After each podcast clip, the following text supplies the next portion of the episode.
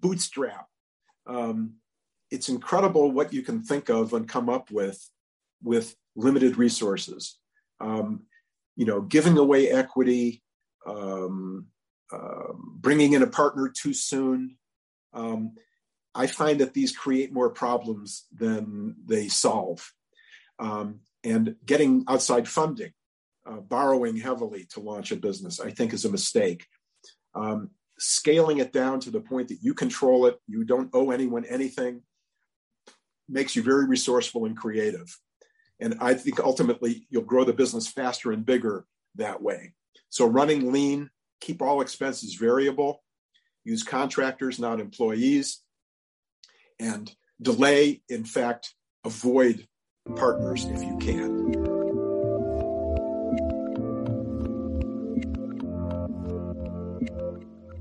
Hey everyone, this is Devin Miller here with another episode of The Inventive Journey. I'm your host, Devin Miller, the serial entrepreneur has grown several startups into seven and eight figure businesses, as well as the founder and CEO of Miller IP Law, where he helps startups and small businesses with their patents and trademarks. You ever need help with yours, just go to strategymeeting.com, and we're always here to help. Now, today we've got another great uh, guest on the podcast, Dan Bauer. Um, and uh, Dan was uh, going back to high school, knew that or what he wanted to do in high school, which was he wanted to go into, adver- into advertising. So had a passion for writing. Um, so he went to Ohio University and got a communications and advertising degree. And he worked for a firm for about four years. Then went to work for another firm in Hawaii and did that for about 13 years. Um, and then moved to the and during that time, I think moved to the financial advertising and business side as well and then came to the realization that he or needed a bit more experience and numbers and on the business side. So he went and got an MBA at uh, Harvard Business School. Um, then took some uh, senior marketing roles at uh, Citibank and Mastercard. Um, and then they wanted him to relocate, and he said, "I don't want to relocate." And so he decided that uh, at that point he'd become uh, an engineer, so or an engineer, an entrepreneur, maybe an engineer as well, but an entrepreneur, and uh, tried to initially launch a mini MBA program. Found out that that's not necessarily what people were willing to pay for or were looking for. Um, so pivoted to more of a um, con- or career consulting or career path consulting business, um, and launched that as uh, launched that. Been doing it for 20 years. Um, then they an employee offered to buy out the business from him, so he sold that in about 2016 and remained on for an advisory role for a bit of time. Launched a marketing and communications practice after that. Wanted to pay it forward, so has also been uh, focusing on doing a couple things with entrepreneurship forums and also doing some uh, entrepreneurship camps for high school kids. So, with that much as introduction, welcome on the podcast, Dan. Thanks so much, Devin. I appreciate it. It's, funny to hear one's own life uh, uh, compacted into 60 seconds. Exactly. But, kind uh, of like that, you know, at the end, when you die and you see the life flash before your eyes, you're like, yeah, that's all everything that I did. That's interesting. No, it was a, a, great journey and I kind of ran through it in a much quicker fashion. So why don't we uh, unpack it a bit? And so tell us kind of how things got started uh, in high school for you and how you always knew you wanted to be in, go into advertising, which I'll say is not necessarily the, the typical thing that high schoolers are thinking about going into. So tell us how your journey got started there. Well, early on, I realized that uh, words were my friends more than numbers. and so um, writing and uh, framing ideas, uh, creating was really my thing, and I enjoyed that a lot. And um, was exposed to uh, my best friend's uncle ran an ad agency uh, where I was growing up in Cleveland and went to visit him. And I just saw it and felt the vibe of that place. And I said, this is where I need to be. And so that's what attracted me to the agency business. My writing ability and planning ability served me very well there, and uh, it was a great run. This was a different ad, ad world, though. This was more the Mad Men uh, era. Uh, and uh, the, the word digital uh, was not in existence at that point. So I grew out of that, decided the client side would be a little more interesting. Um, and uh, at that point, I had found myself in Hawaii, where I had been recruited by an agency. Now you just jumped over like twenty years of so, or twenty years of time, so we're going to uh, jump back just a little bit to dive in. So, coming sure. out of high school, you went to Ohio State University or Ohio Ohio, Ohio, Ohio University. I was, I was, I said as soon as I said, I'm like, wait, it's not Ohio State, but Ohio University, and you got your communications and advertising degree, which makes sense. You know, you liked yes. advertising, you liked writing. Saying numbers aren't my my strong suit, or at least not my passion. And so then you come out of uh, come out of school and you worked for a firm for about four years. Is that right? Yes, an agency in Pittsburgh called Ketchum MacLeod and Grove. Hmm. Um, I started as at the bottom of the ladder. Uh, my office was literally a broom closet uh, that they took the brooms out and put a small desk in there. And I just hunkered down and said, I'm going to learn and I'm going to, you know, perform and uh, and uh, make my mark here. One day, my boss. You, came- you did that. So no, and I, the ironic thing is, so I have my son, which is now not quite a, a college university graduate, a bit different, but uh, he works in one of the very small family businesses, and we basically did the same thing. We had a small kind of closet um, said, okay, he doesn't need a lot of room. He's pretty small, and you know he, will just be excited. He has his own little office, so we we set that up. So now you get now, so maybe that will be his or circling back after he comes to college. He'll have to take back over the same office, but um, no, you did that for four years and say, okay, you got some great experience, kind of worked your way up a bit, started from the broom closet. Now, how did you, after at the end of the four years, say, now I'm going to go to Hawaii? You know, sounds like a great place to go. I'm not not disagreeing that it would be a fun or trip, but kind of what caused that transition from the broom closet, working your way up to to move into Hawaii. Well, sometimes sometimes good things happen to you as opposed to by you, and so in this case, I had been uh, developed some some mentor mentee relationships in the agency um, and uh, um, confided in my mentor that uh, I was looking for a bigger, more consumer oriented advertising experience. And I just filed that with him. He knew that this was my plan. So one day he calls me and says, I have a good friend with a larger agency um, that is looking for somebody like you. I'd like to connect you with him. And I said, sure, if you think it's a good opportunity, I'll be happy to talk. He says, by the way, it's in Hawaii. And I'm in Pittsburgh at the time in the winter. So I said, well, I'm intrigued. Um, but, you know, I don't think it's realistic, but I'll be happy to talk with him. Um, and that's really what started it. I had the conversation. We we met. I met some of the principals of the agency in New York and then San Francisco. They made me an offer. I said I can't accept it without seeing it. They said, "Well, we don't fly people to Hawaii. Um, you know, we've had, we've been burned too many times by folks just looking for a free trip." So I said, and "Okay." There's well, probably some truth to that. You know, you're saying, "Oh, I'll I'll at least entertain it. They'll fly me out. I'll spend a few days in a hotel." You know, exactly. make a trip of it, and so I, I, I, I probably get that there there would be the uh, opportunity for a bit of abuse there. So go ahead. Well, so I told them, you know what, I'm serious about this. I will pay my own ticket. I will fly out there for two days and we'll make a decision. And I did, um, and uh, fell in love with it. Uh, great agency, an incredible experience. A boy from the Midwest seeing Hawaii for the first time. Uh, and so I said, all right, I'm going to do this. We'll try it for two years. I was fairly, uh, uh, I, I, was uh, 25, I'd been married two years. And my wife, you know, signed up for it with me and off we went and turned out to be a tremendous move. So nothing to lose, everything to gain. An incredible adventure on a personal and a professional basis. I climbed the ranks rapidly, um, and uh, after about six years at the agency, then was recruited by the competitor of my client. I was uh, First Hawaiian Bank was my client. Bank of Hawaii was their rival.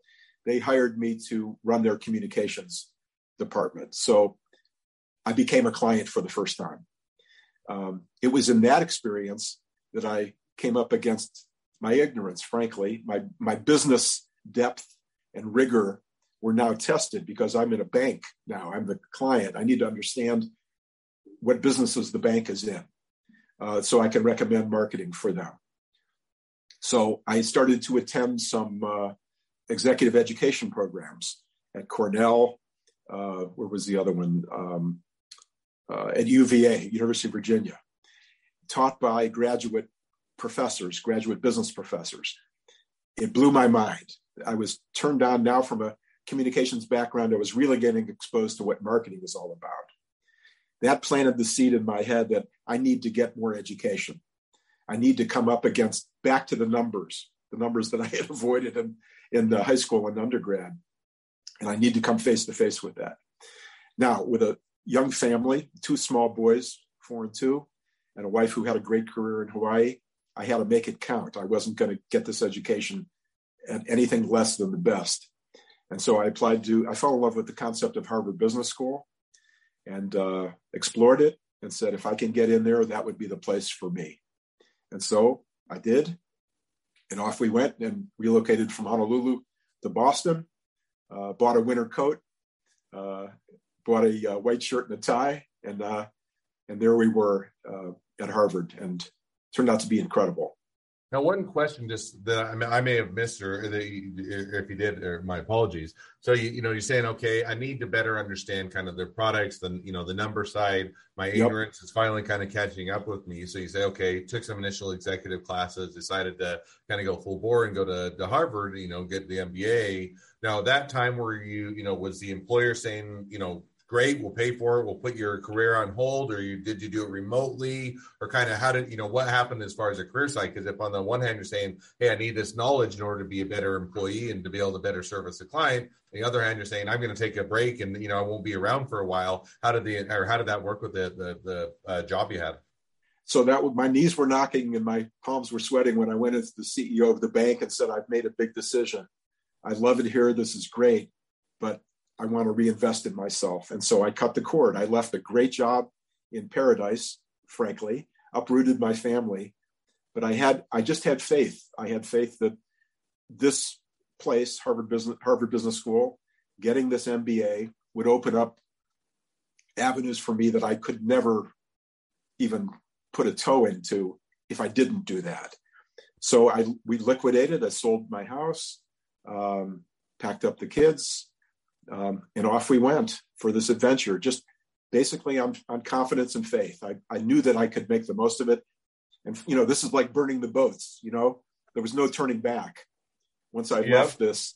First time I'd ever been unemployed uh, by choice, at least. Uh, and uh, and uh, I knew that I had to make it count. So if you put enough of a bet on it, you're gonna you're gonna win, and and, and that's what happened.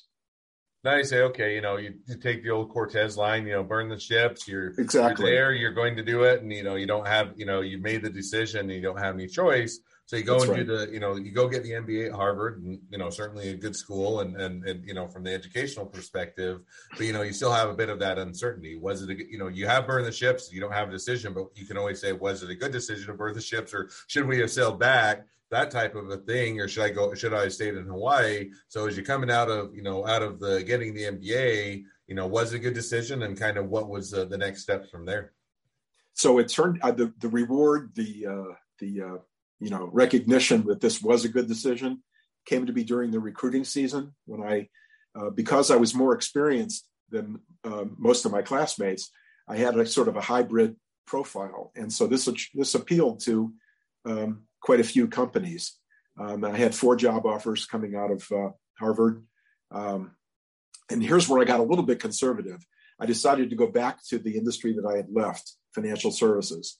So rather than doing, you know, McKinsey consulting, that sort of thing, I said, all right, I'm going to retrench now um, where my experience and my profile were the most valuable to the marketplace was in banking. And so I accepted an offer by Citibank and uh, joined them as VP of National Marketing. That's what brought me to Chicago from Boston, was to join Citibank. Um, it was interesting, uh, very political environment, uh, very corporate, a lot of turf struggles.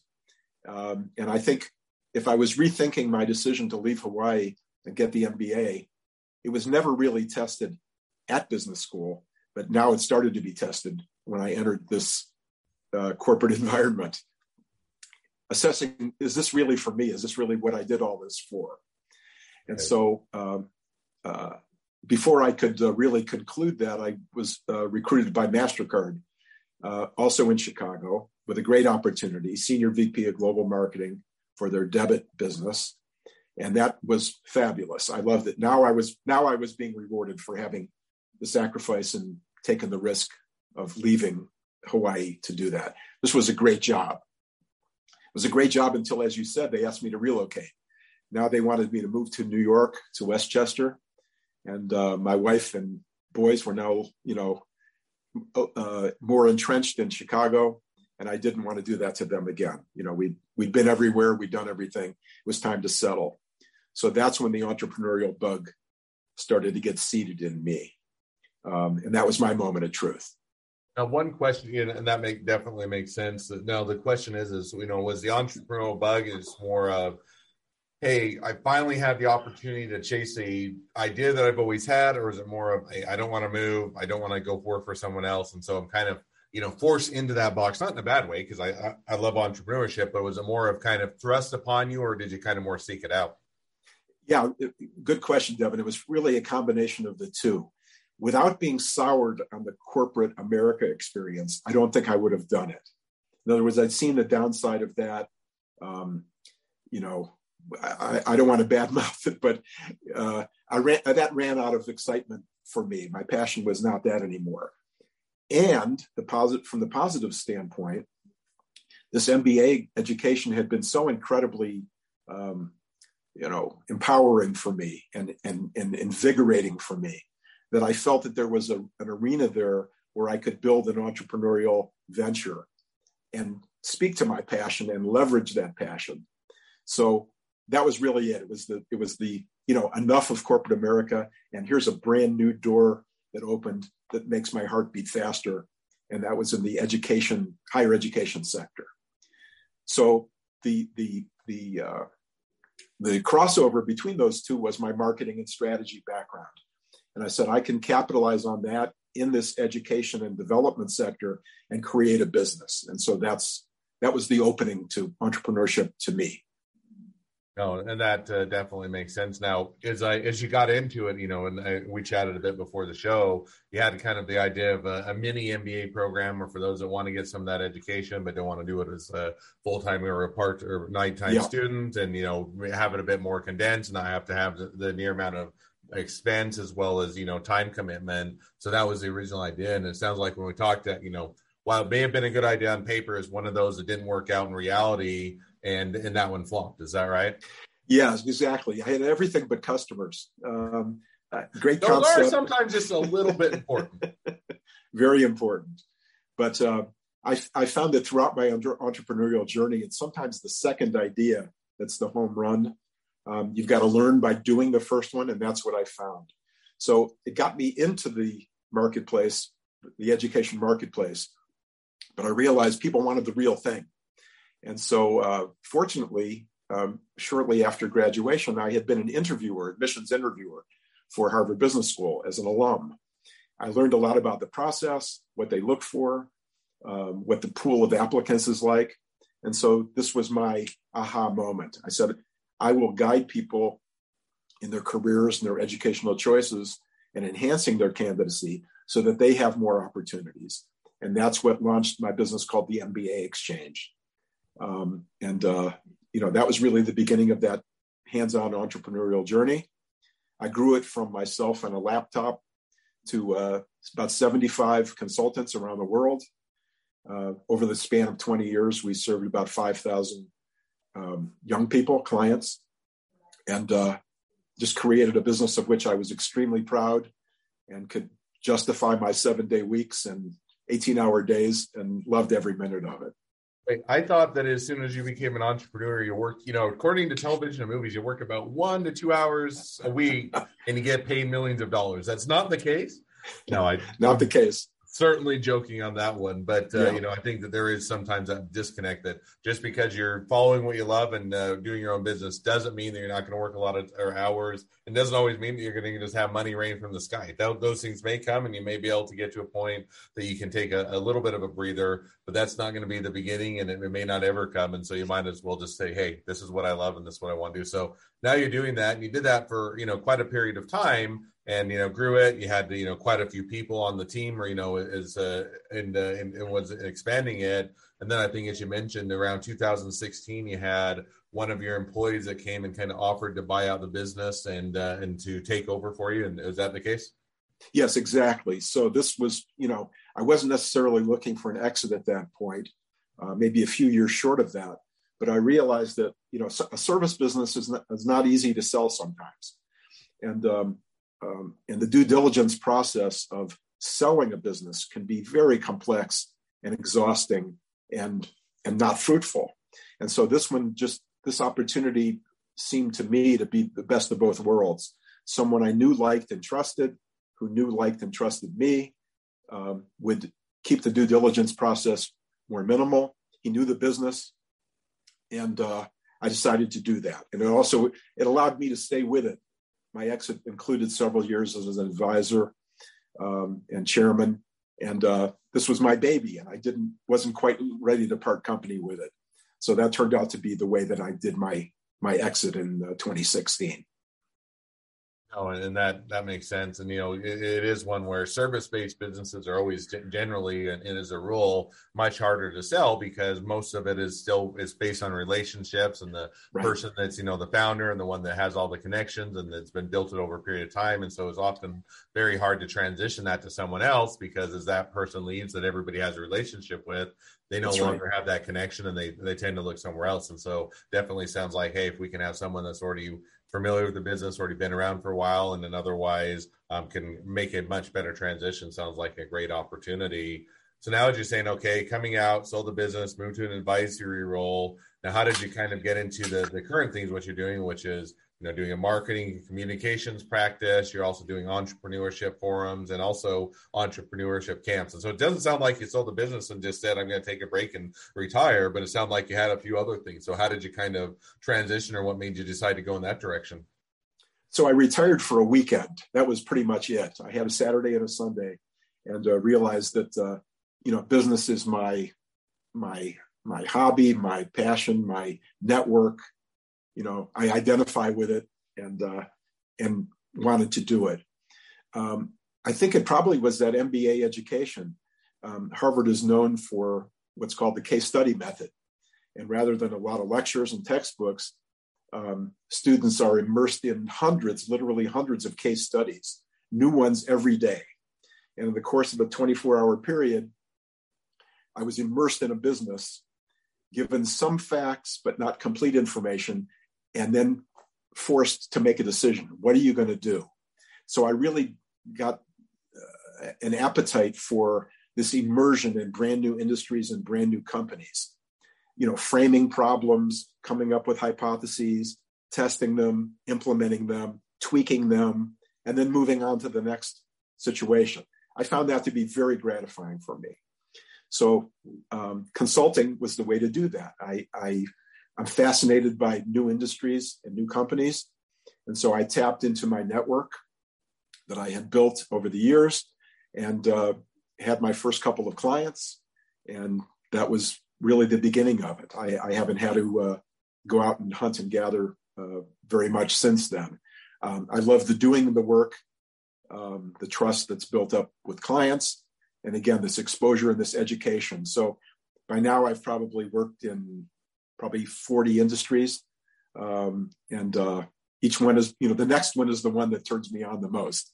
And so that's what I've been doing is, is um, strategy, competitive analysis, stakeholder interviews, you know, branding, this sort of, this sort of thing. And it's just great.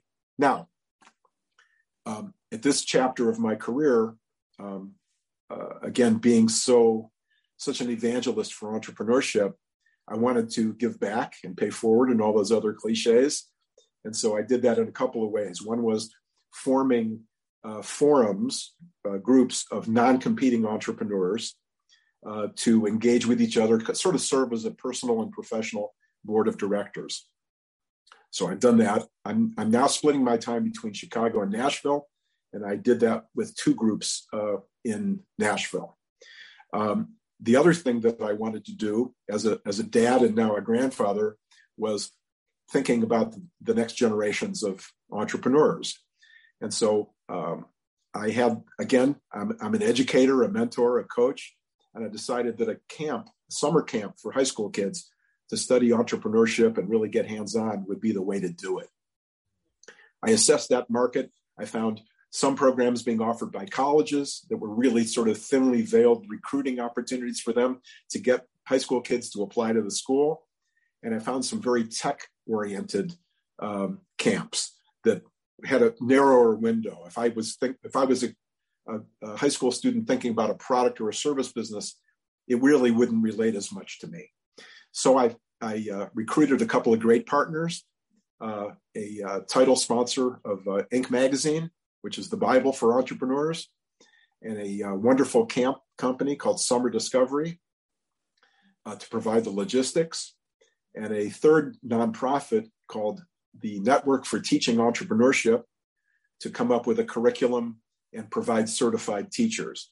So I aggregated them, and now we're launching this summer um, a program called Inc. Young Entrepreneurs um, that will be held on four college campuses uh, for high school kids. I'm really excited about it, and uh, that'll start at the end of June. That's awesome. That sounds like it's a you know gratifying way to give back to, to, continue to participate in a lot of the things that you've been excited about for the last part of your career you know all of your career but even more so dive in the last part of it. And then um, and also uh, you know or explore a new opportunity. And i had to laugh when you say no startups are my hobby because that's usually what i i say as well usually when people ask you know i'll give some other you know can try things. There are other things i enjoy but by and large usually if i have some free time and my mind tends to wander and ends up wandering uh, back to a new idea or new startup or something to to do with the current businesses i run. So i think that there's definitely that that mindset well i'm, th- I'm, I'm, I'm thinking that you know a lot of the entrepreneurs that watch your podcast um, they may have kids or neighbors or nieces and nephews in high school age that might be really turned on by this. You know we all want to pass this on to our kids. Uh, one of my sons is a is an entrepreneur here. And so I, I think that giving back is very important. Um, it's also exposed me to some other educators in entrepreneurship at the university level. Um, and I have actually three CEOs from Shark Tank funded companies that are going to be mentors and judges in our program this summer.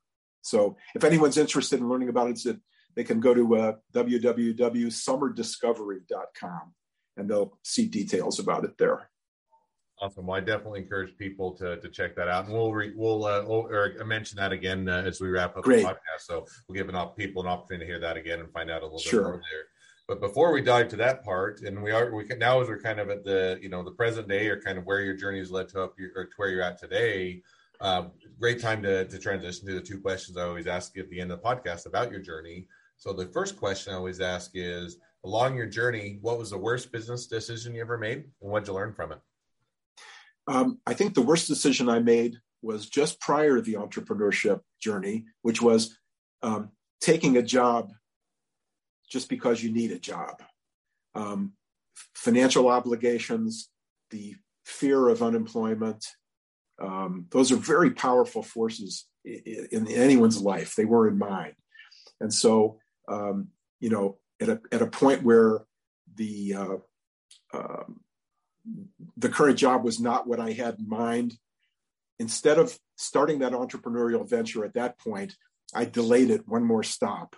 And, and I regret that because it became stifling and frustrating to be ready to be an entrepreneur, but to not start the effort. So I guess taking a job just to have a job is was the worst decision I made.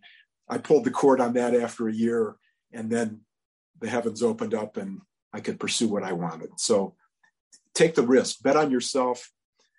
You know, having the marketplace as the variable rather than the politics and and uh, you know uh, myopia of uh, bosses uh, is is not as risky as it may sound. And so that's that was my learning moment in my path. No, and I think that's a great takeaway because you know it's interesting. I think that you know I think we're now at coming up on 400 episodes, and out of all of that, and there's a lot of different answers that people have given, but there's a, certainly a common theme with a lot of times the biggest mistake people make is not getting started earlier. And it's not that you know, hey, it's not that they necessarily would have been rich beyond their wildest dreams, or even that they would have been more successful or anything else. It's more of, hey, I found I, I love this. It was a great passion of mine. I enjoyed it. Made a big difference in my life now I wish I'd just done that 10 years earlier before I went sure. through all the other things that I thought I had to do in order to get here. So I think that that's a, a great takeaway for people to, to be reminded of. Second thing is, is if you were to talking to somebody that's just getting into a startup or a small business, what would be the one piece of advice you'd give them? Okay, I was thinking about this, and I'm, I'm gonna I'm gonna cheat a little bit and give you two. One is bootstrap. Um, it's incredible what you can think of and come up with with limited resources. Um, you know, giving away equity, um, uh, bringing in a partner too soon. Um, I find that these create more problems than they solve. Um, and getting outside funding, uh, borrowing heavily to launch a business, I think is a mistake.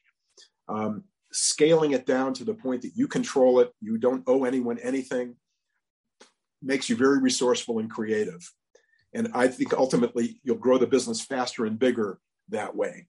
So running lean, keep all expenses variable, use contractors, not employees, and delay, in fact, avoid partners if you can. Um, alliances are better than than alliances and contractors are better than partners and employees. Eventually, you reach a point where to grow, you've got to do that, and going kicking and screaming into that is a good way to do it. Your decisions will be more precise. You won't have to look back and say, "Geez, I did that too soon. I gave away too much of the pie. I didn't need to do that." So it would be, you know, bootstrap and scale organically and count on yourself uh, rather than trusting in partners. No, and I think that there's a lot of truth. Because I mean, I think that people oftentimes they get into it and they think, "Oh, I have to have a partner. I have to, you know, have that, you know, person and that resource in order to be able to grow." And I think you hit on two things. One is you know, I think for some businesses, you may not want to scale or have to grow beyond a certain size. You may just enjoy being able to right. run your own thing, make your own decisions, have a good or good business, good or good income, and it may not be a good opportunity. You may not want to bring on those partners because it does change the dynamic and it changes it from, hey, I can have an idea, implement it, do my own things, try it out, you know, do, or, or set the, the business I want to go to. Hey, now I'm accountable to someone. And if that's an investor, now you have to make a return. If that's a partner, you have to have a second, yep. second person make the decision, which can be good things. They can also leverage a lot of things, but I think that you should go slowly, kind of, you said, kicking and screaming and see, do you want that person? Do you really need them? And if so, wait until you need to get to that point and certainly don't uh, bring them on early because I think that there, it changes a lot of the dynamic and can cause a lot of issues with the business. So I think that that's definitely absolutely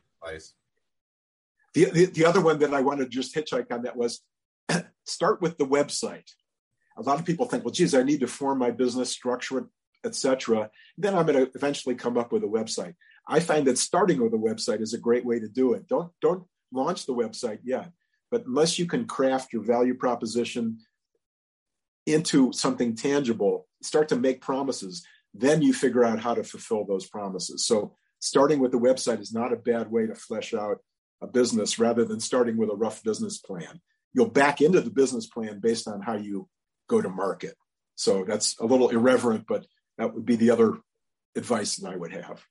No, and I think that there's a lot of things because when you go through a lot of what you're doing in a website design, if you if you do a good job. Now, people sometimes just put up pretty pictures and it doesn't really do it. But if you do a good job on a website design, you have to think about what is your value proposition, what is your pricing, who yes. are your customers, and it's going to be a lot of the same thing as you mentioned, almost as doing that business plan. But one, it's a, a lot, a lot of times, a lot more fun to have a, a, website that's visible and tangible that you can see. But two, yes. it also tends to move, move it along and make progress, and so you kind of hit that a lot of the same things you're doing with business plan, but you're not having to just sit down and begrudgingly put it on paper and write it out because you're doing that same exercise. So I think that's a, a great, a great uh, piece of advice.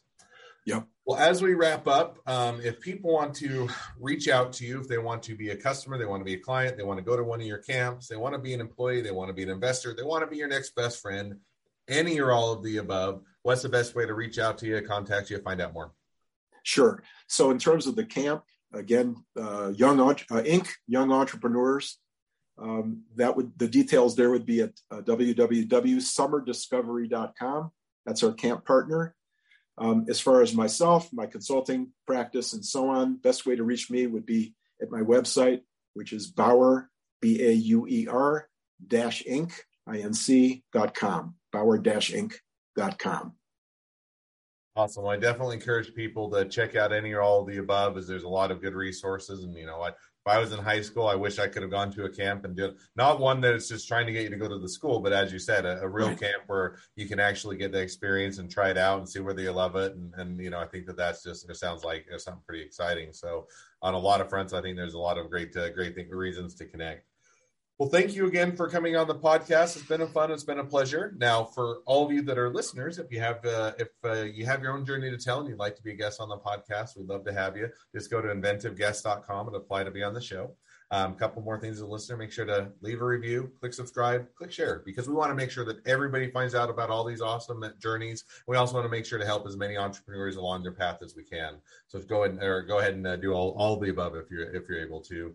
And last but not least, you ever need help with patents, trademarks, or anything else with your business, just go to strategymeeting.com, grab some time with us to chat, and we're always here to help.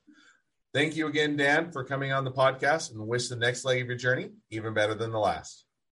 Thank you, Devin. I enjoyed it.